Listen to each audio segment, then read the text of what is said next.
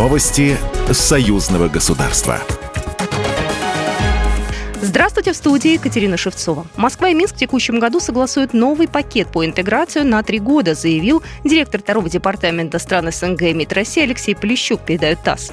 Он обратил внимание, что главной целью остается дальнейшее развитие интеграционного строительства союзного государства, укрепление его институциональной и договорно-правовой базы. По его словам, это позволит продвинуться в формировании единого экономического пространства и стимулировать кооперацию в хозяйственной сфере.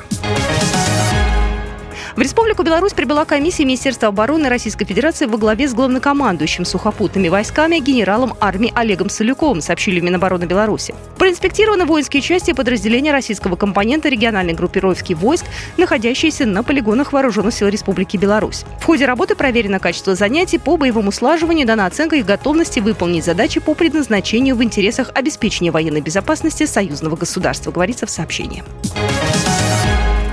пресс-центре московского комсомольца состоялся сеанс связи Москва-МКС Брест, посвященный проведению союзной международной выставки конкурса детских рисунков «Славная страница истории российского Отечества».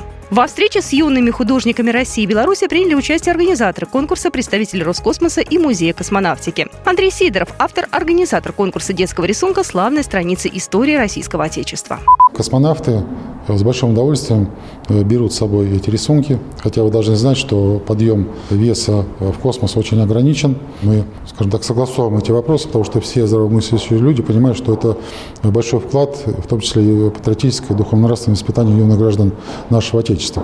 В рамках э, нашего взаимодействия мы проводим на сегодняшнем этапе не только вот э, конкурсы рисунков детей с отправкой в космос, проводятся еще и выставки. В настоящий момент выставки идут в таком формате, где объединяются разные поколения нашего союзного государства.